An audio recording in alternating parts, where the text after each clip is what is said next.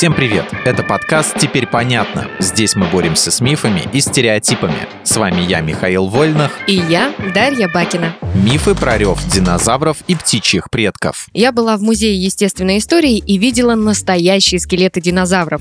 И было интересно узнать, что динозавры на самом-то деле не ревели, как какие-то ужасные монстры. Да, это известный факт. А вот для меня это было сюрпризом, потому что во всех фильмах про вымерших ящеров они рычат как оглашенные. Тиранозавр ревет, как ни один медведь не сможет. Цераптосы и завроподы трубят. Велоцирапторы орут. В общем, все издают именно те звуки, которые от них ожидает услышать зритель. Вот только настоящие динозавры рычать точно не могли. А ты знаешь, какие звуки они издавали? Что там я? Даже ученые не знают, как именно они звучали. Знают только, что рева, как у нынешних крокодилов и комодских варанов, мы бы вряд ли дождались. А все потому, что конструктивно эти ящеры были ближе к птицам, чем к рептилиям. И они не были способны издавать такие же звуки, как современные аллигаторы. Я читал, что большинство ученых сейчас склоняются к мнению, что динозавры издавали звуки с помощью специального органа, такого же, как у птиц. Не помню, как он называется. О да, ты в теме. Он называется сирингс. Да, благодаря этому сирингсу птицы чирикают, кудахтают и кликочут. Да, рычать сирингс не позволяет. Вот и тиранозавр скорее начал бы кудахтать, чем реветь. Вообще я удивлена твоим познанием. Добавлю еще, что профессор университета штата Вашингтон Синтия Фокс говорит, э, что если мы хотим представить, на что это было похоже, можно послушать звуки, которые издают страусы Эмо.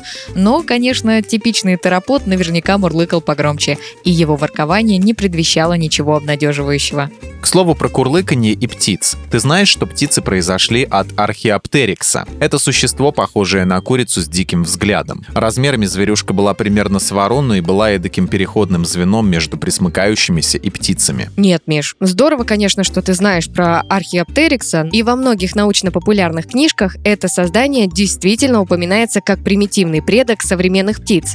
Но на самом деле это не так это миф. Современная палеонтология нашла множество других видов, которые были более продвинутыми по своему строению созданиями.